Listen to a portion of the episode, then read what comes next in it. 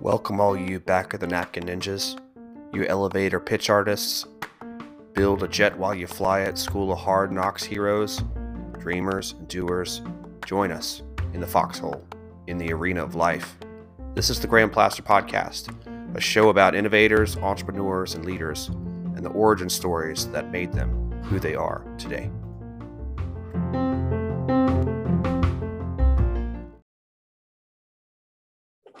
Friends, Graham Plaster here with Adam Hesch. What's going on, Adam?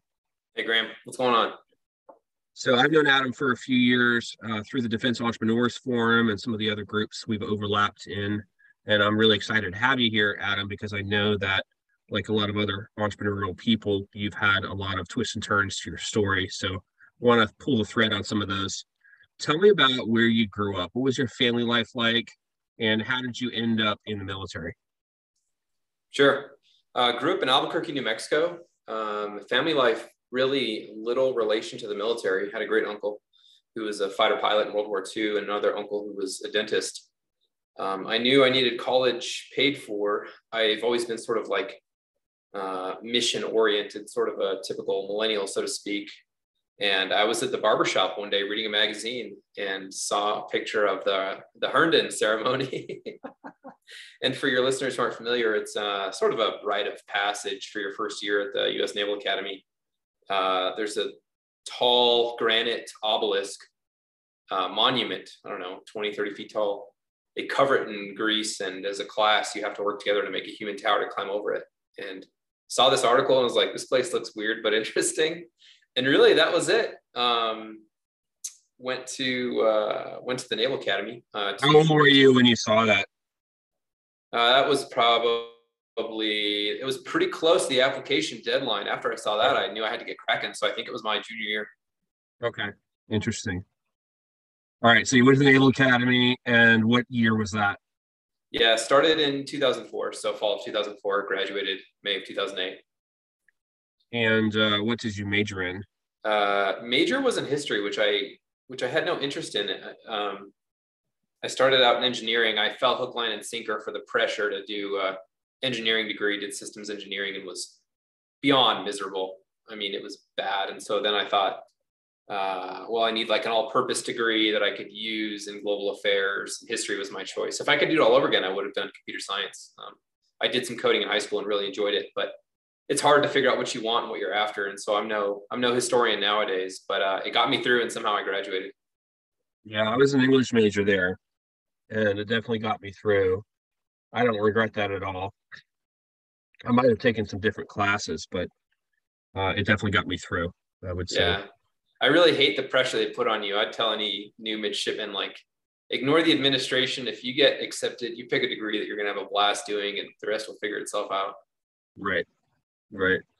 But I mean, to be fair, for those who are listening and don't know about the service academies, and I can speak most specifically to the Naval Academy, it is a Bachelor of Science degree, and you can laugh all you want at getting a BS in English, but the fact of the matter is, um, it's a, it's a science degree. So uh, I would say that those who go through um, the service academies get a pretty decent, broad grounding in uh, um, you know, the sciences, no matter what major you get.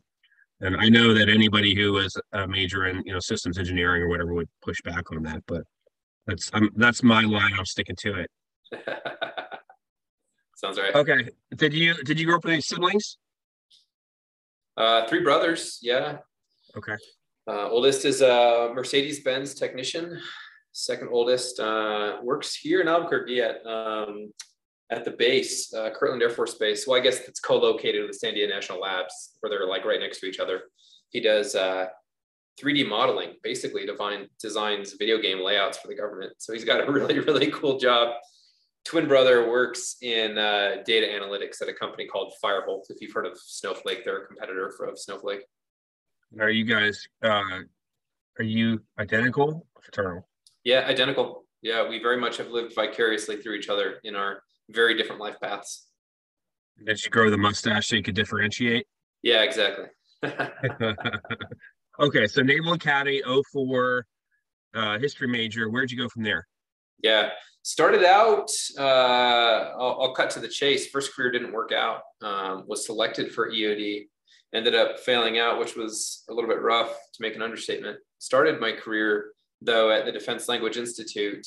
Um, at the time, uh, they had a two-year backlog because you used to have to do one tour as a surface warfare officer before you went to the EOD pipeline, but because of the war, they cut out that requirement, which meant that everybody promised a slot who was already on a ship still had to backfill school. So they were like, crap, how do we manage this influx, this two year surplus? So um, for a while, and I think to this day, I could be wrong, they sent folks to language school in Monterey. So uh, not a bad tour of duty as a new ensign, uh, enjoying the California life, learning a language. Then went through dive school in uh, Florida, um, got to go when I was a midshipman, so it was my second time through, which was interesting. Got to go uh, when I was a mid, got to go to Hawaii for the scuba course. Then started the EOD pipeline and just struggled, man. I don't know. I don't know what it was. It was uh, Air Ordnance Division, learning about missiles and bombs off aircraft and ejection seats, and um, just kept failing tests and academic attrite. And that was a pretty rough blow to the ego, but uh, you know, I didn't want to get out. I could have left if I if I wanted to. Um, appealed the what they call a POCR board for any Navy folks in your audience, probationary officer continuation redesignation board. Basically, they say thanks for playing, you can leave now, or you can appeal. And so I appealed and said no, let me go SWO. And I promised myself I'd never go SWO at the Naval Academy. And then lo and behold, life has a funny way of things yeah. turning out, you know, where you don't think you're going to land. So showed up day one, complete new guy as a JG. Um, so that was a little that was rough too to kind of build from scratch alongside so all the second tour. Those who don't know what uh, SWO or EOD is, can you just unpack both those terms? Yeah, SWO is what you think of probably for a standard run of the mill vanilla Navy officer. You go to a ship, um, you train as a generalist, you learn a little bit about everything, including engineering, operations, um, what they call deck, which is anything involving line handling or the anchor. Um, I think I said weapons. Uh, you do a little bit of everything. Part of your job is in a watch rotation where you're actually driving and operating it. And then the other part of your job would be the equivalent of a civilian nine to five, where you have a bit of a focus area. You're in a leadership position where you're sort of the figurehead for what you call a division. You're not you're not exactly in the weeds. It's analogous to white collar leadership where you provide overall management and oversight for your division of, of technical experts who are working on equipment, operating equipment every day. EOD is uh, the military's equivalent of the bomb squad. You're basically responsible for rendering safe any kind of explosive hazard that you can think of. And how, how long were you uh, surface warfare officer? So I did uh, I did the you know the, the colloquialism is five and dive. I did the minimum two tours. Um, was very grateful to have served um, had a weird deployment schedule. Thankfully, never had to do. I had very short deployments, and I say thankfully in some sense. There's a bit of a stigma there, like, oh, did you really put in your time? It's like, I don't know, man. I don't like to play that game. I got plenty of sea time just doing training and COMPTUEX and all that. First ship was actually a joint deployment with the Coast Guard, and we had some river run boat boats on board the USS Oak Hill. So we were in LSD with the Coast Guard and some river run units doing drug interdiction operations off the coast of Central America. So that was extremely interesting. Yeah. And then second ship was Kearsarge and LHD. Uh, looks like a carrier to civilians. There's no jets. There's no uh, catapult, so it doesn't launch jets. What some people refer to as a helicopter carrier. And there I was the assistant DCA, which leave it to the Navy to give you a job title that makes perfect sense. It literally translates as the assistant damage control assistant that's related to how the engineering department is structured. But it's such a large ship, you have a large damage control team. So, yeah. you know, firefighting, flooding, hazmat, all that. And then um, I'm very curious. I think life is way too short. I want to experience all that it has to offer. And so I was very grateful to be able to serve, but wanted to get out and try other things. And did you get to use any of the language training along the way? Never used it operationally. There was one day we were out steaming around and there was an uh, Iranian oiler not too far from us let's just say they were doing some interesting maneuvers and heard a little bit of what they were saying on bridge to bridge radio and they crossed in front of us much closer than they should have. But it, but it was fun. We had a good captain and he was down to play a little bit of chicken too. So uh, that was pretty interesting. That was the only day i ever put it to use. Otherwise it's only been in persian restaurants having fun talking to the waiters and waitresses. Yeah. Okay, so that brings us through your Navy career, right? You did two tours as a SWO, and then and then what did you decide to do next? Yeah, um, I've always been passionate about creativity. It's sort of creativity is like this ephemeral, hard to nail down trait, but it's always felt core to who I am. And um, I did have, I did find some rare, fun opportunities to put it use in the fleet, but um, boy, the fleet can drain you if you don't feel like you have an adequate creative outlet. So I felt like the tech industry is where I belonged, right or wrong, because by its very nature, tech is creative because you're trying to introduce new value into the world that opens up new opportunities, solves problems, stuff like that. So I got out, um, I call it my sabbatical year, but that implies I had a plan. I really had no plan. Um, right before I got out at DEF, um, the pitch at DEF 2014, I went to my first DEF was in 2014. The pitch winner. Defense Entrepreneurs Forum. Oh yeah, I'm doing the acronym thing again. yeah. So the guy who won the pitch competition had an extremely compelling pitch for a project called the Syria Airlift Project, trying to use drones for a new aid delivery paradigm to end starvation as a weapon of war in Syria. And I was like, man, that's like too important and too cool not to try to find a way to get involved. So uh, that was Mark Jacobson, a good friend to this day. Um, he ended up having a huge impact on my career later on but my first venture working with him was at the Syria Airlift Project during that year off, trying to work on drones um, in areas where you can't get aid to vulnerable populations via overland travel, whether it's washed out roads from rainstorms or uh, military conflict. Uh, the second thing I did that year was go to the Stanford Ignite program. They have a veterans version to just a crash course in business. Stanford started it because they realized not everybody needs an MBA, but um, you know, smart engineers with a good idea with a little bit of an introduction to business can go a lot further than without. So the Ignite program and um, Syria Airlift were what I did for that first year off, did really kind of basics, you know, social media marketing, fundraising, a little bit of PR. I got us an article in Fast Company magazine. Um, did that for a year. And then uh, like all, like m- most startups ended up failing and crashing and burning a little bit literally that summer. We were doing some training flights at Stanford, and one of our drones landed in Lake Lagunitas, which at the time during a drought was just this huge dry lake bed covered in weeds. And you know, we had all the right permissions. We had some fire extinguishers with us, but found ourselves wildly unprepared for this raging fire that we caused at Stanford, almost burning down the university. And then a bunch of fire trucks came and spared some dorm buildings and got it under control. And that was wow. the beginning of the end for us. Um, and Mark writes about it in detail in his book, Eating Glass. And it was, uh, even though it was a it was a failure, man, it was a tremendous learning experience. And um, like I said, it shaped my career. I ended up doing other drone UAS stuff we can go into at DIU and then at DDS. And then uh, after that, I had to find my next gig. So I bought a one way ticket to Silicon Valley and tried to figure out how I could get a job out there. Okay. A one way gig. So you arrive in Silicon Valley, what's your what's your uh, game plan when you arrive? Man, no game plan. It was like uh, you know, I'm a big believer that sometimes to create your own success, you have to wrangle the forces external to yourself that, that help you to succeed. And so I figured if I buy a one-way ticket to San Francisco with with not too much in my checking account, I'm gonna have to figure it out one way or another.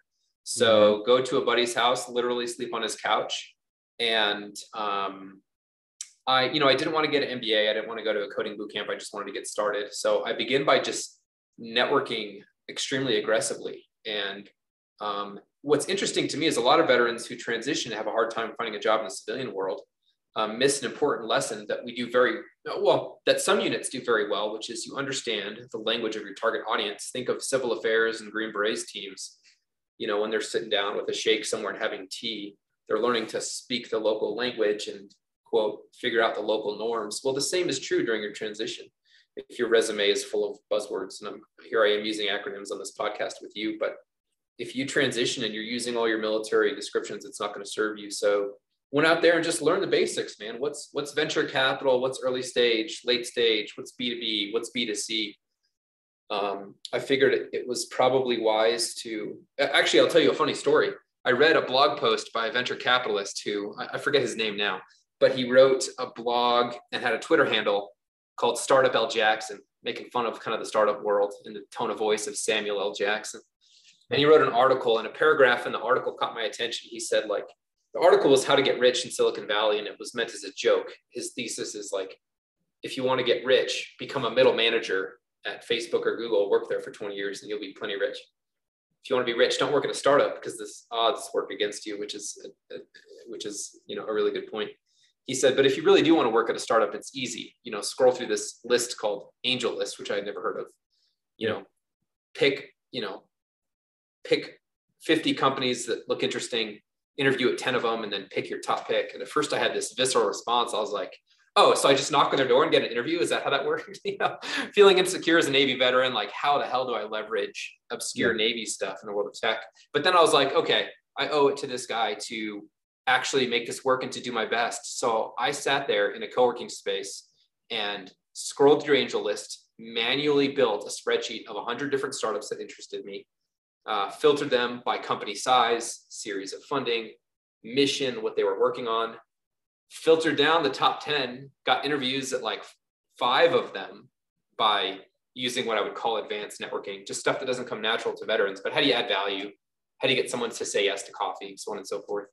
Um, got an interview at a catering startup. I had no idea you could even make a startup around catering. That's a really interesting story about how to monetize curated information.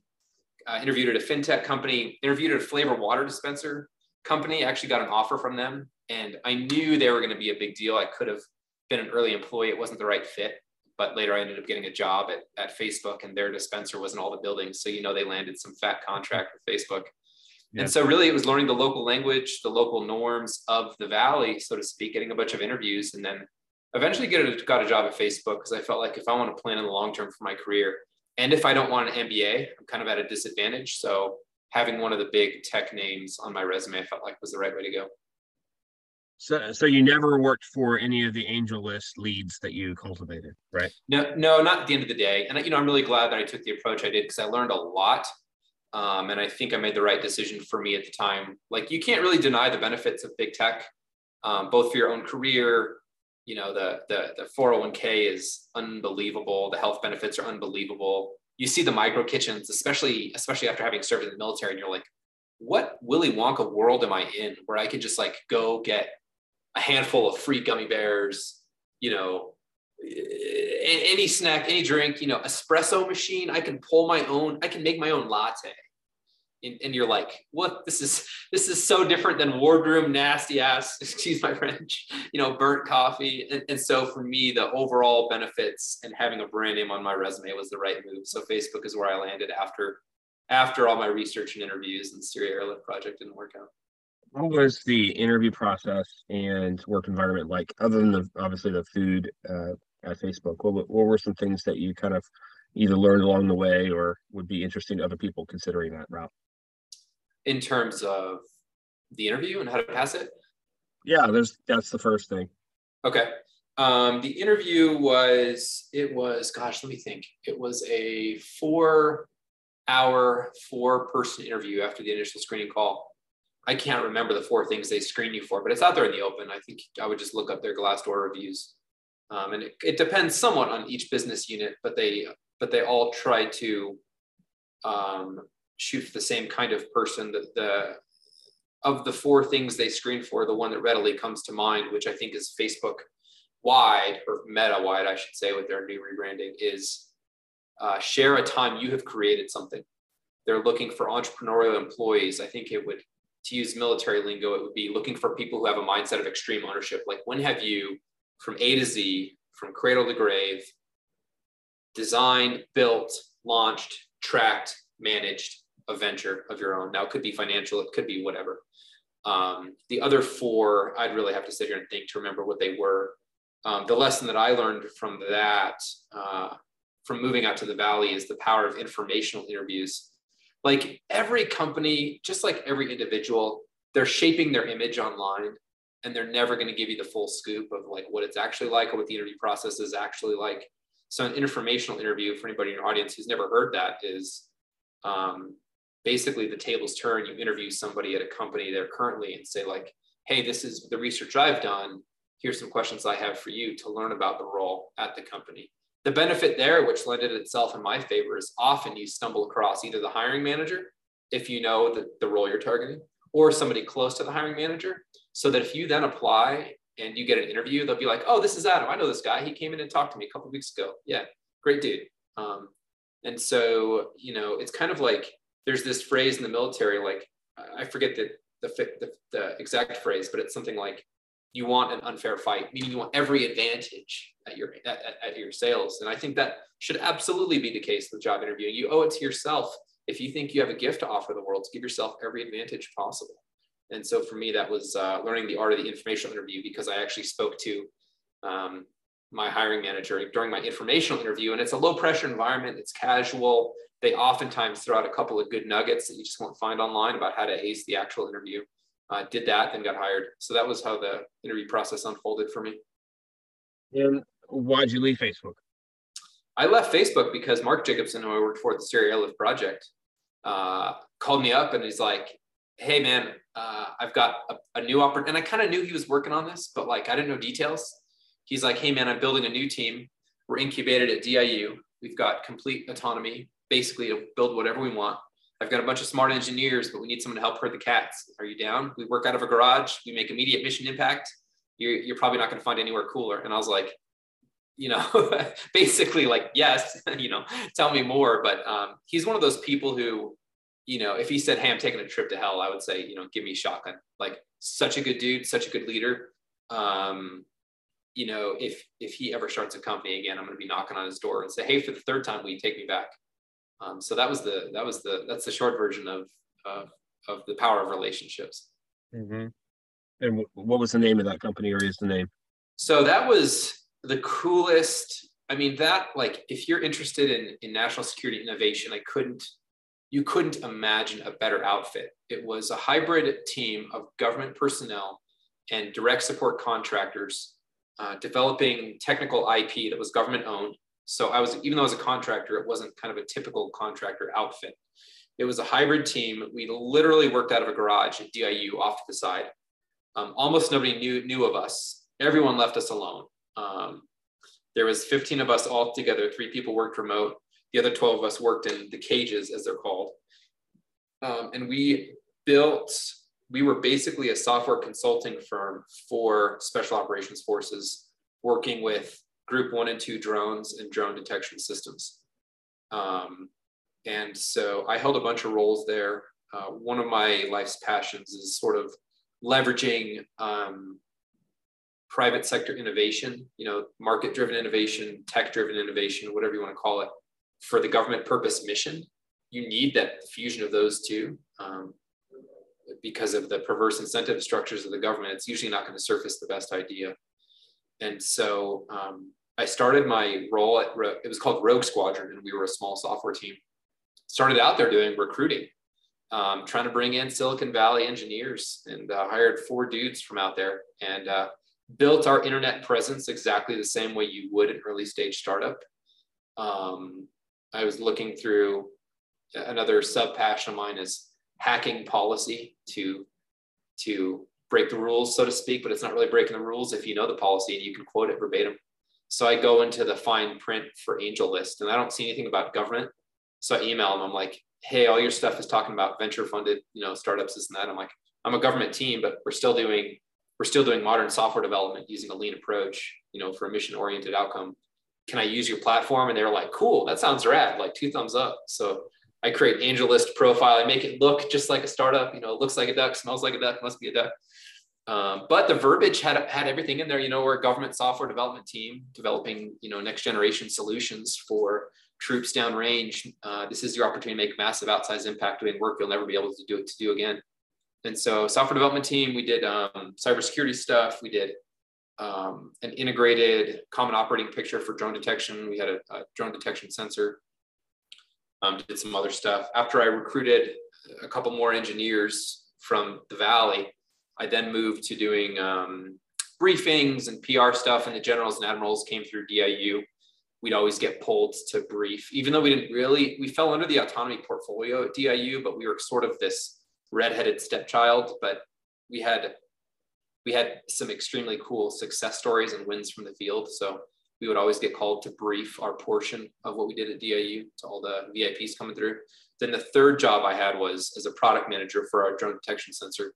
We had a bumpy road. We had to leave DIU and then we um, merged with DDS, the Defense Digital Service. We went through this merger process with them, and it it did not go super great. Um, we lost some talent due to some decisions that were uh, not wise decisions on their part. And you know, I always have this struggle, having come from government. There's this delicate balance when things don't go well. What do you talk about publicly, and how do you frame it? It doesn't mm-hmm. do well to sweep things under the rug, but of course, there's a need for a certain level of professionalism too. So, um, suffice it to say, it was um, there were some things that didn't go great with that merger. We lost some senior level, extremely talented folks, so I had to fill in the gaps as a product manager, and then uh, I got fired.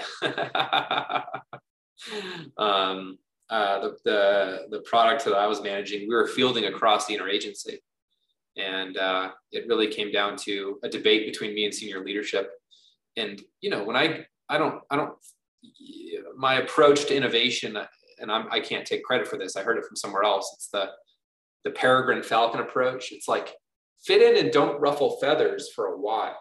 And then when you find your target get laser focused on it and just dive bomb it. Um, that's how you know peregrine falcons fly around until they know what they're going to dive bomb on. And so i don't like to ruffle feathers unnecessarily but when something is important and i've done my research then i'm not afraid to and if you look at the, I think the new national defense strategy is not yet on the streets, the unclassified version, but the last one before that was in 2018. And there's paragraphs that make it crystal clear about the need to work across the interagency. And the leadership was very focused on the DoD Rice Bowl. I had sensors in the field with any agency you can think of. We were getting really good data. It was a prototype. Uh, our partners in these agencies were awesome. I mean, it was the pinnacle of government innovation. And I wasn't willing to let that go because the mission was important. You know that you know the, the 2018 NDS said that the homeland is no longer a sanctuary, and you have to work across the interagency to to to um, you know look out for our national security posture. Yeah. What? So you're no longer with that program. You said you got fired, and then how'd you pivot off of that? So um, I man, I just feel like my whole career is a product of extremely good luck and really amazing people. So at the time I was getting converted, I got fired like right before signing the paperwork for the conversion to GS. The DDS has changed now, but it used to be um, when you got hired at DDS, it was it was in its early days it had a really stellar reputation, and it would hire senior technologists, and you'd get hired as a about as senior as you can go in the GS world. So I was a contractor, just about to sign the dotted line when I got let go. And so my contracting company, they were like, A, the fact that you got let go from this is bullshit. B, we want to bring you on corporate staff because you did such a good job. We think you can do other work for us. So I went, I stayed with my contracting company. I left the Rogue Squadron slash DDS team, did business development for them and got some contracts with the Air Force. And so did some kind of more, more kind of vanilla standard government BD stuff behind the scenes sure. um, until jumping over to uh, Verifix. And do you want to talk about Verifix here, or is that is that more stealth? No, no, I can jump into it briefly. Um, okay. If if if the founder ever hears this podcast, he'll kill me because he doesn't like to compare us to surveys. But we're a new take on survey methodology that uses behavioral science principles to get better data and better insights. I like to start with that because everyone knows what a survey is. I think describing in other terms becomes a little more eclectic and hard to figure out what it is that we do. Um, but we track what people believe, how that belief changes over time, um, what segment of the population, if you're doing a target audience analysis, is most susceptible to having their beliefs changed, and which ones are least susceptible. If you if you work in marketing or if you work in information operations, you have the same goal, which is to change what the public believes about what you're messaging into them. Um, and then the fourth thing that we surface are the, the triggers, the emotional triggers, the nudges. What are the topics that have a um, particularly high emotional relevance to a target audience that can shape how they feel about it? Uh, dual use technology, it's been around for three years.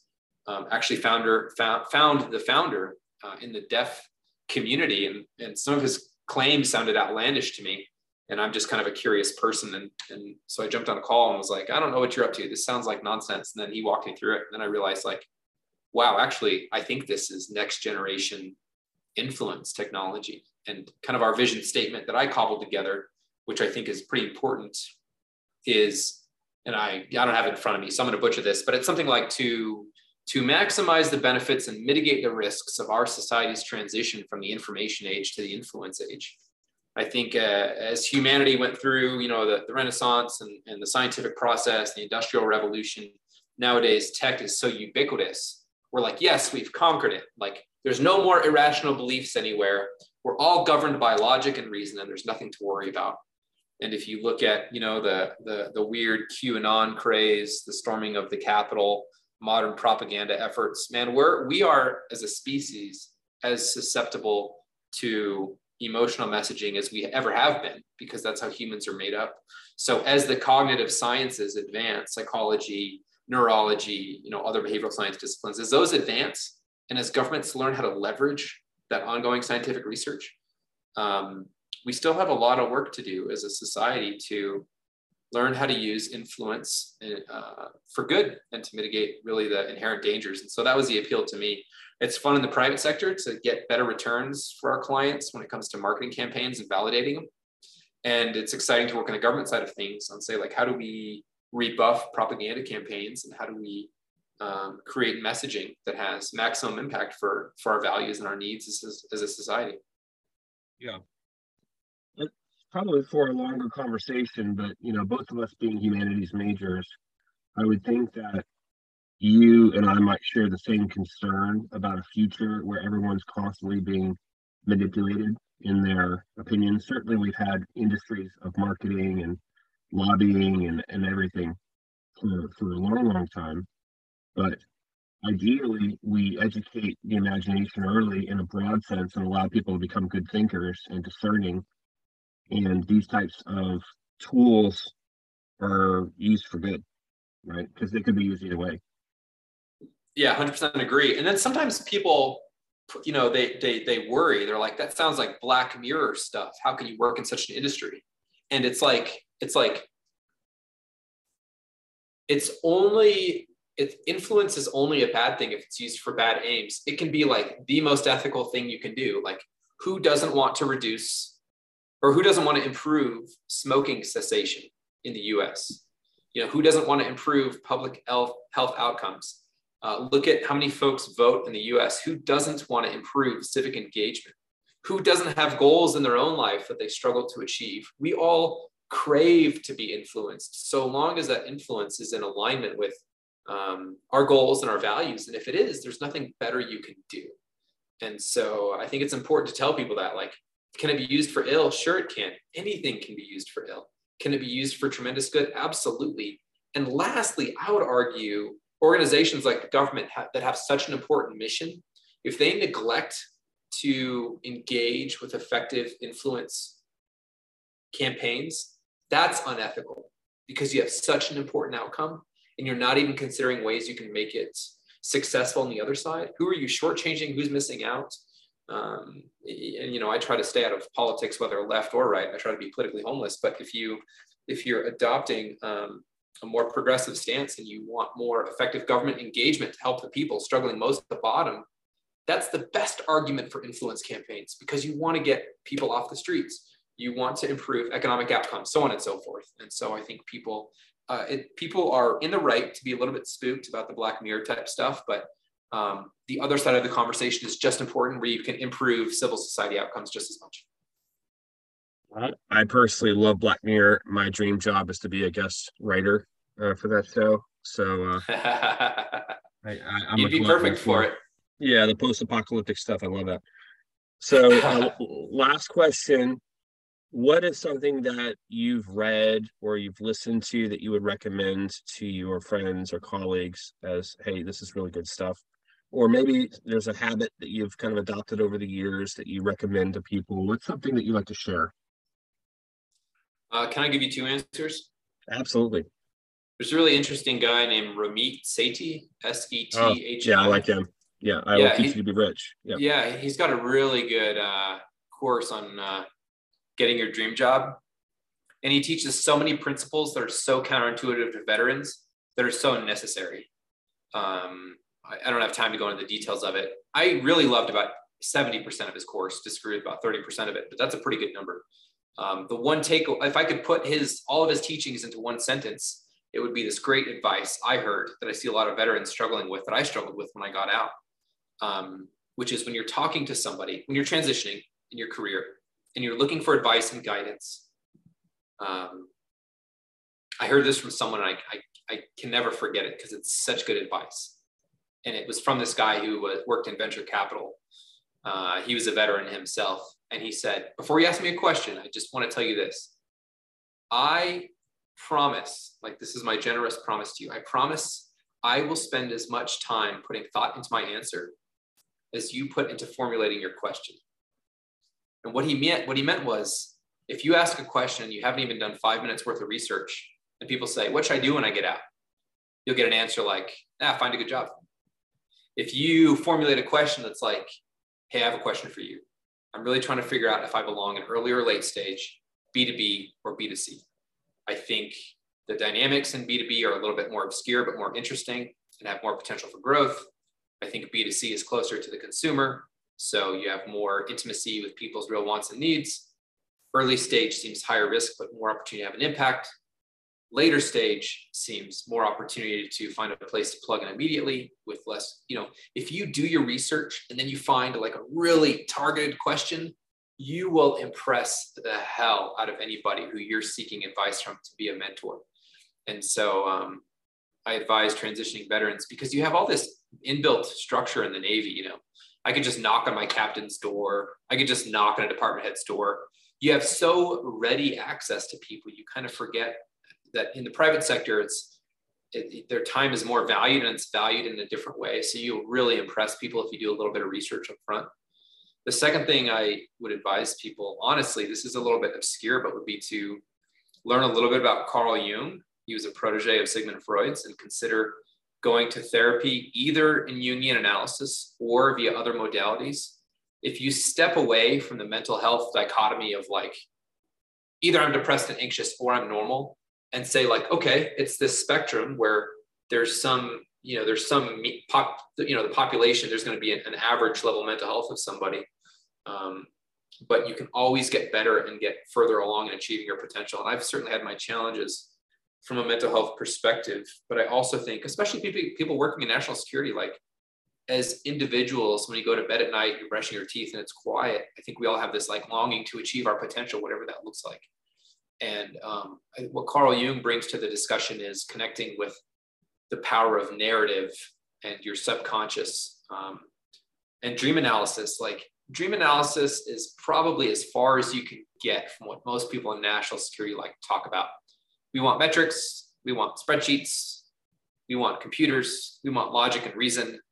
You know, we don't talk about emotion, we don't talk about storytelling, but um, we're all storytelling creatures and um, we're driven by narratives. And I think everybody, most people get into national security when they first start their career. It's because they believe in the mission. And then if you get carried away by the pressures of the bureaucracy, which is easy to do, you can get, you know, you can you can see your whole life as spreadsheets and email and moving up the ladder and so forth. But I think to connect with the deepest human longings and and, and figuring out where you belong and finding your own path, you know, Carl Jung, one of his concepts is called individuation, which is a terribly simple concept. It's just growing as an individual, but I think it's such a powerful concept.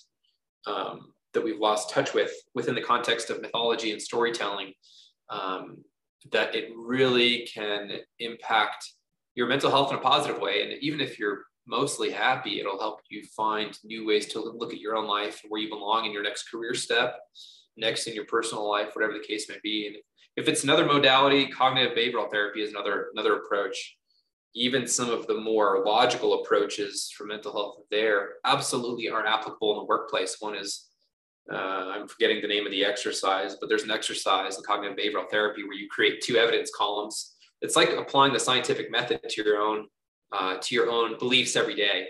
You say, "I believe this is the case." Like for example, I believe there's no way I can get a promotion. Then you list all the evidence that supports it, and then all the evidence that refutes it, giving both sides of the argument a voice. And oftentimes, you glean a new insight. You're like, "Okay, I can question my assumption here, and this opens up new opportunity." And so I think mental health is always hard to talk about. Human performance is challenging to talk about. But if you give yourself the grace to see it as a spectrum, we all have infinite potential. I think um, I don't believe in magic per se, but on the other hand, I think there's phenomena we do not yet understand that is completely, uh, by every measure, seems like magic. And we all have ma- this magic inside of us. And if you don't take time to get to know yourself, and uh, if you don't step away from the pressures of the external world to realize kind of like all the amazing things you have going on inside of you, then you're missing out on opportunities there. And so, as much as external books and podcasts are awesome for professional development, so too is finding the hidden magic inside yourself that you may have lost along the way. So that I mean that's great advice. What's since you kind of touch on it, for those who are either transitioning veterans and dealing with their own mental health challenges or others that have never you know served in uniform but are going through depression and different things can you share like maybe a word of encouragement yeah uh, in, along any particular line or just overall i mean just coming from your own personal experience you don't have to get into details but i think it's always helpful to kind of close on that kind of note if uh, beyond advice maybe there's something else that you have have to offer. Sure. Well, I'll start by saying so at the DEF event in 2014, I gave a very brief five minute talk. Ben Kohlmann actually invited me. Um, I've lost touch with them. I need to reconnect. Uh, invited me. There was a series of five minute slots. Invited me to give a talk, and it's on it's on YouTube. You can look it up right now. It's uh, one of these things that I always want to delete off YouTube because it's so raw. It's like God, I don't really want people to see that side of me. but I share my own struggles with extraordinary anxiety in the Navy. And then um, I know there was feedback after DEF where on paper you just felt what was good and bad. And I think informally, it, the numbers were looking like my talk was getting close to being the most interesting talk of DEF. And I, I was like, there's no possible way. I was like, I totally bombed. Nobody was interested in what I had to say. But when you, uh, the way that I wrote my speech for that, and it was just five minutes, I was just one of these small little speakers. The way I wrote it was um, I had a pen and paper and I kept writing things because it was really cool. I mean, Ben deserves a lot of credit for his mindset. He's like, talk about whatever you want. I don't care. And I was like, that's all. I need some help here. He's like, no, you don't. Like, just pick something. So I brainstormed different ideas and things I could talk about. And I was like, I'm not going to say something impactful until I feel uncomfortable about it. So I scrapped a bunch of ideas and I got cl- I got closer to things that were uncomfortable and I'm like, no, I don't think that's it. But I think when you fully commit to discomfort, and ironically, this kind of applies to fitness. When you fully embrace discomfort, you're like, okay, like I'm doing it. Then a bunch of new ideas sort of poured out from somewhere deep inside of me and informed that talk that I gave. And uh, you know, you go you go back and, and listen to my talk, and there's like there's a few times where the audience was laughing, and I don't really think of myself as a funny person. I'm kind of like known to be like a little bit too serious sometimes. Um, so the encouragement that I would give is like, it sucks to be in the thick of depression or anxiety, but that's where the gold is to be found. You don't make diamonds unless you compress coal to an extremely high degree. And the scary truth that we all have to admit is like, there's no guarantee you'll find diamonds, but like, God dang, if you're under a lot of pressure, whether it's from others or yourself, and you're in the darkness, know that the probability is tremendously high that diamonds are just around the corner. So I would encourage people like, don't give up. And um, the sign you know if you're if you're struggling it means you're engaged with something that's real and it's important. A lot of people who don't struggle don't struggle because they're in denial of of something. And so if you're wrestling with if you're wrestling with something difficult you deserve credit because you're not running from it. And by engaging with it it's extremely likely that the diamond is to be found right around the corner. And through hell or high water do whatever it takes over under through around find the help you need because um, the statistical probability of any of us being born into this amazing life is so close to zero you can't even calculate it if you just think of the basics of biology and how conception works man. So the fact that we're here with this gift of life you know i think we were all put here for a reason and though you may not know what it is today what a terrible tragedy it would be if something happened where you where you didn't do everything where you didn't do everything you could to try to figure out what it is so hang in there don't give up go to therapy um, stay away from toxic people you know some good advice I heard is be careful who you share your bad news with, and be careful who you share your good news with. Uh, only keep people close to you that will build you up when you share the bad news, and will celebrate your wins when you share the good news. And uh, you know, I'm pretty passionate about mental health and, and all that. So I'm happy to chat with any of your listeners. If anyone's in the thick of it, man, I, have been there and I, have um, gone through an extraordinary amount of therapy to try to find my way. And I wouldn't take back a second of it because um, I think it has helped me find the real gifts that I have to offer the world and had some pretty rad success stories that I didn't get to today on the podcast, but maybe some other time. Yeah, we could have part two. And everything you're talking about reminds me of a conversation I had with my son yesterday where we realized in the course of our conversation that the word struggled sounds very similar to struck gold. Mm. So struck gold and struggled. And in order to, to stri- strike gold, oftentimes you have to struggle to get there. And sometimes realizing that in the struggle that, you know, there's gold, you know, even in the struggle. So yeah, thanks for that word of encouragement. That's a great yeah. note to close on. Yeah, and, I'll drop I'll drop two can I drop two more quick things? Yeah for any listener who's like interested, the first thing I'll say, there's a lot of discussion in the world about the need for psychological safety. I totally agree. I have no counter argument. But a message that's missing is sometimes you can't control your environment and you'll be in a shitty, excuse me, you'll be in a dark place. And so there is a concurrent need for psychological courage, moral courage. So anyone struggling who, who knows the right thing to do, but it's hard, I would say keep pushing. The world needs that courage from you, and it's how you're going to bring brightness into the world. And the second, from the from a pharmaceutical standpoint, is I've I actually saw a provider for ketamine, and that's a little bit more personal than I normally get, but it's it's important. There's there's a uh, world of there's a world of pharmaceuticals that is slowly entering the scene of mental health, and you have to approach it with discernment and great caution but ketamine is typically an anesthetic, but it's got mental health applications. And that was quite life changing for me. So if anyone is really deep in the darkness and they're getting pretty desperate, I would encourage research into that. The emerging body of research, the VA actually has done a ton of research on it for help with um, PTSD and other conditions. And it's not a cure all, it doesn't help everybody, but the people it does help, it tends to help pretty profoundly. So um, it's a it's a repurposed use case for an anesthetic. They usually use in emergency rooms and that was pretty transformational for me too. Okay. Awesome. Well thanks for that. And uh, we'll stay in touch adam yeah. Great work. This has been great. Props for the great podcast man. I just i discovered you know prepping for this call i listened to your first episode this morning and charged through two and a half of them all morning. So you do a great job. All right. Thanks a lot. Yeah.